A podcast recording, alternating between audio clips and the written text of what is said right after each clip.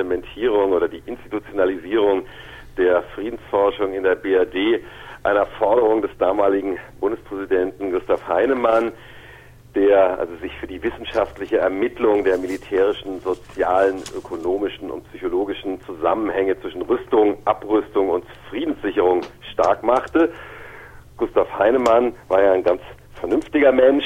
Von ihm ist ja unter anderem das schöne Diktum übermittelt, dass das Militär die hohe Schule sei, in der man das Morden lernt und auch äh, nationalistischen oder patriotischen Tönen konnte er wenig abgewinnen. Er sagte ja auch mal einmal in einem Interview, wenn ich mich, wenn ich das richtig im Kopf habe, ob er auf die Frage hin, ob er Deutschland liebe, nein, er liebe seine Frau.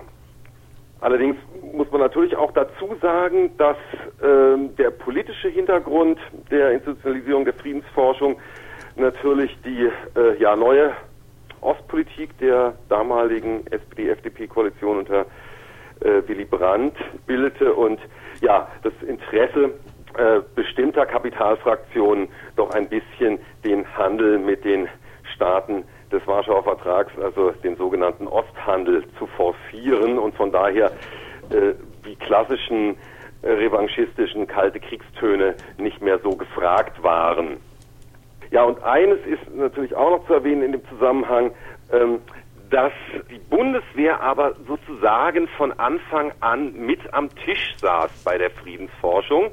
Ähm, das zeigte sich besonders deutlich, als 1971 das Institut für Friedensforschung und Sicherheitspolitik an der Universität Hamburg gegründet wurde, das bekannte IFSH. Das stand unter Leitung von Generalmajor Wolf Stefan Traugott Graf von Baudissin, der bis heute als einer der ja, Väter der inneren Führung die, äh, gilt innerhalb der Bundeswehr. Das heißt also als jemand, der für die Verpflichtung des Soldaten und äh, der äh, und der Führungsspitze der Bundeswehr auf demokratische Normen steht. Ähm, dabei wird allerdings natürlich dann auch unterschlagen, dass äh, Herr Baudissin äh, während des Zweiten Weltkriegs äh, Generalstabsoffizier in Rommels Afrikakorps war. Rommel wiederum zählte zu den treuesten der Treuen des großen Führers und äh, Baudissin war dann in äh, Anfang der 50er Jahre eben auch mit der mit der Remilitarisierung, mit der Reorganisation der neuen Wehrmacht, wie es damals noch unumwunden hieß, also dann der Bundeswehr, äh, befasst und er war zum Beispiel auch, äh, saß zum Beispiel auch mit am Tisch in, im Eifelkloster Himmerod, wo die legendäre Himmeroder Denkschrift von der Bundeswehr gerne als Magna Carta der Bundeswehr bezeichnet, entstand. Diese Himmelroder Denkschrift sah unter anderem vor, wie es damals hieß, die Einstellung jeder Diffamierung der deutschen Soldaten, einschließlich der im Rahmen der Wehrmacht seinerzeit eingesetzten Waffen-SS und die Freilassung der als Kriegsverbrecher verurteilten Deutschen sowie Maßnahmen zur Umstellung der öffentlichen Meinung, also entsprechender Maßnahmen zur Umstellung der öffentlichen Meinung im In- und Ausland.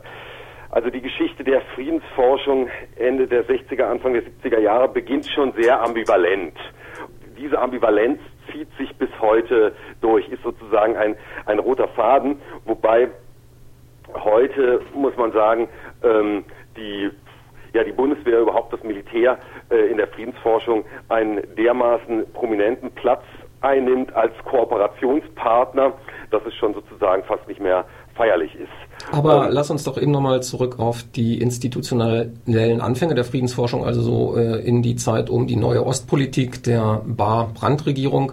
Ähm, da war dann ja auch äh, verstärkt die Rede von der Schaffung von Systemen kollektiver Sicherheit. Äh, gab es da dann in diesem Zusammenhang auch Aktivitäten der Friedensforschung und in diesem Zusammenhang vielleicht dann auch ein paar bundeswehrkritische Inhalte? Es ging natürlich um, um Entspannung, ne? es ging es äh, äh es ging darum, dem, es ging darum sozusagen äh, die Blockkonfrontation an dem Punkt aufzuweichen.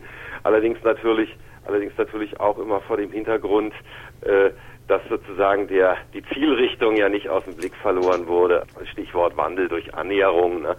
Ähm, ähm, gut, also das als ein Schwerpunkt der der Friedensforschung äh, zu der Zeit.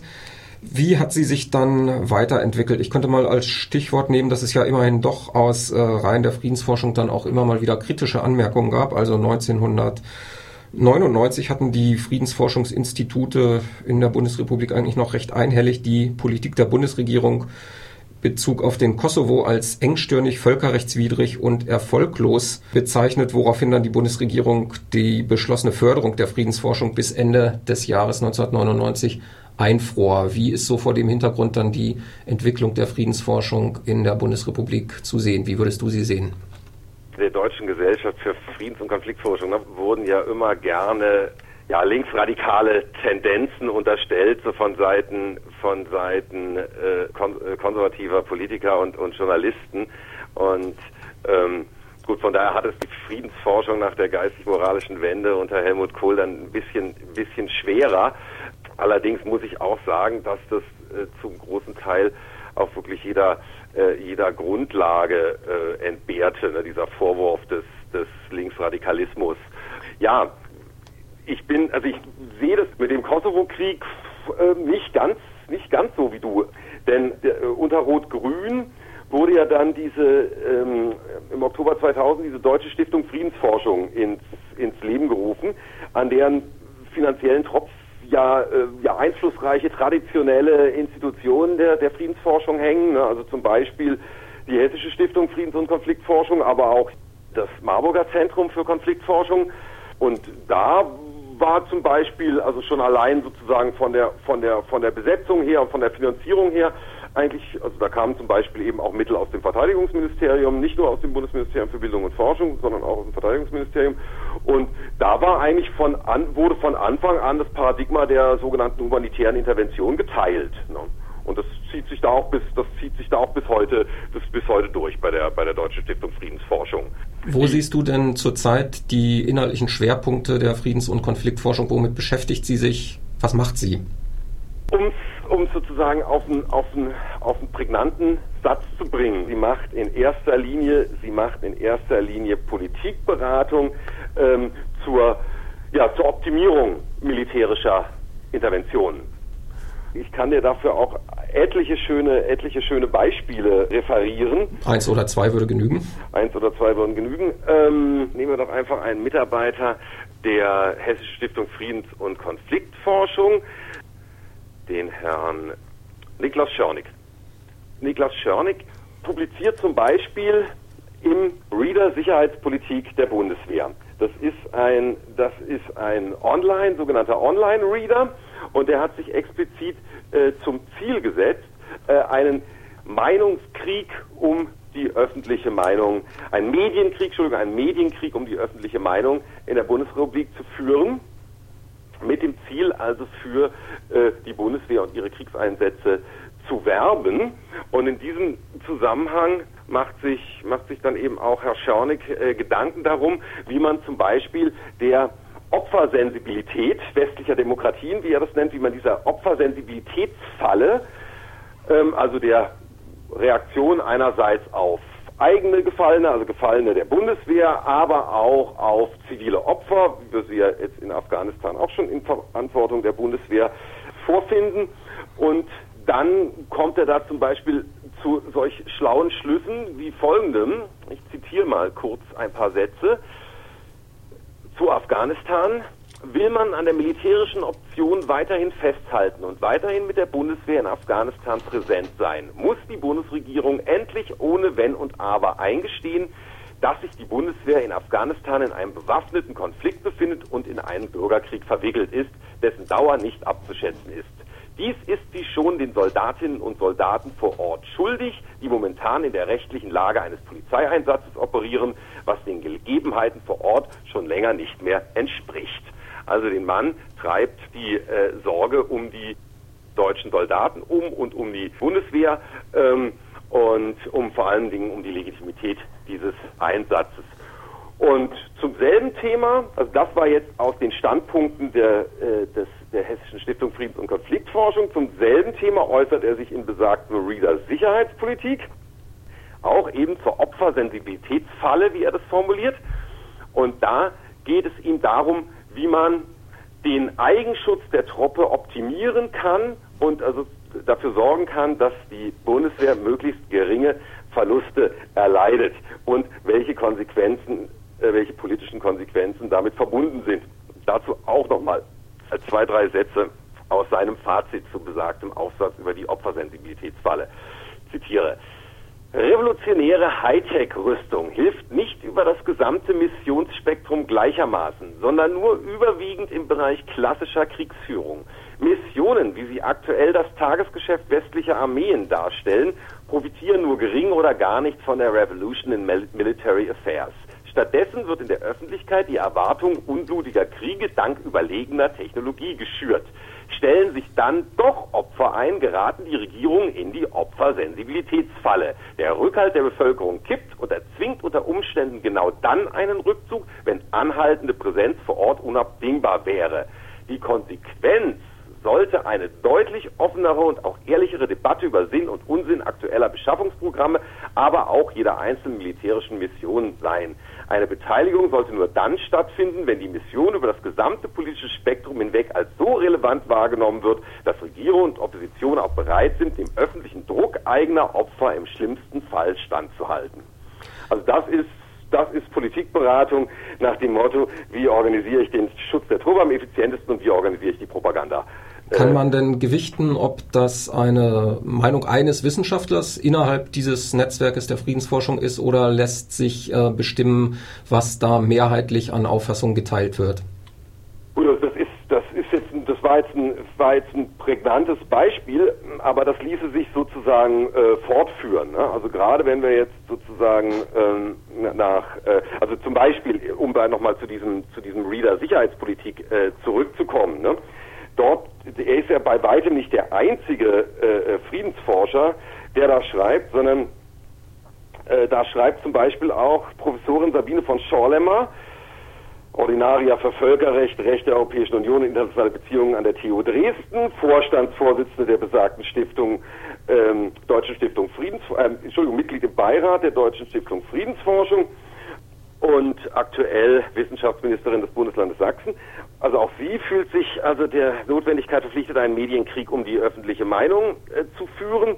Und das, das, wie gesagt, das lässt sich, das lässt sich ausweiten bis hin zu ganzen Vereinigungen von Wissenschaftlern. Also Stichwort wäre da, oder ein prägnantes Beispiel wäre da das Netzwerk Interventionskultur, in dem dann der äh, vereint sind der Sonderforschungsbereich 700, Governance in Räumen begrenzter Staatlichkeit, die Arbeitsstelle Interventionskultur der Universität Oldenburg, das Zentrum für Konfliktforschung der Universität Marburg, die Deutsche Stiftung Friedensforschung und ebenso der äh, von der Bundeswehr maßgeblich gestaltete Studiengang Military Studies an der Universität Potsdam.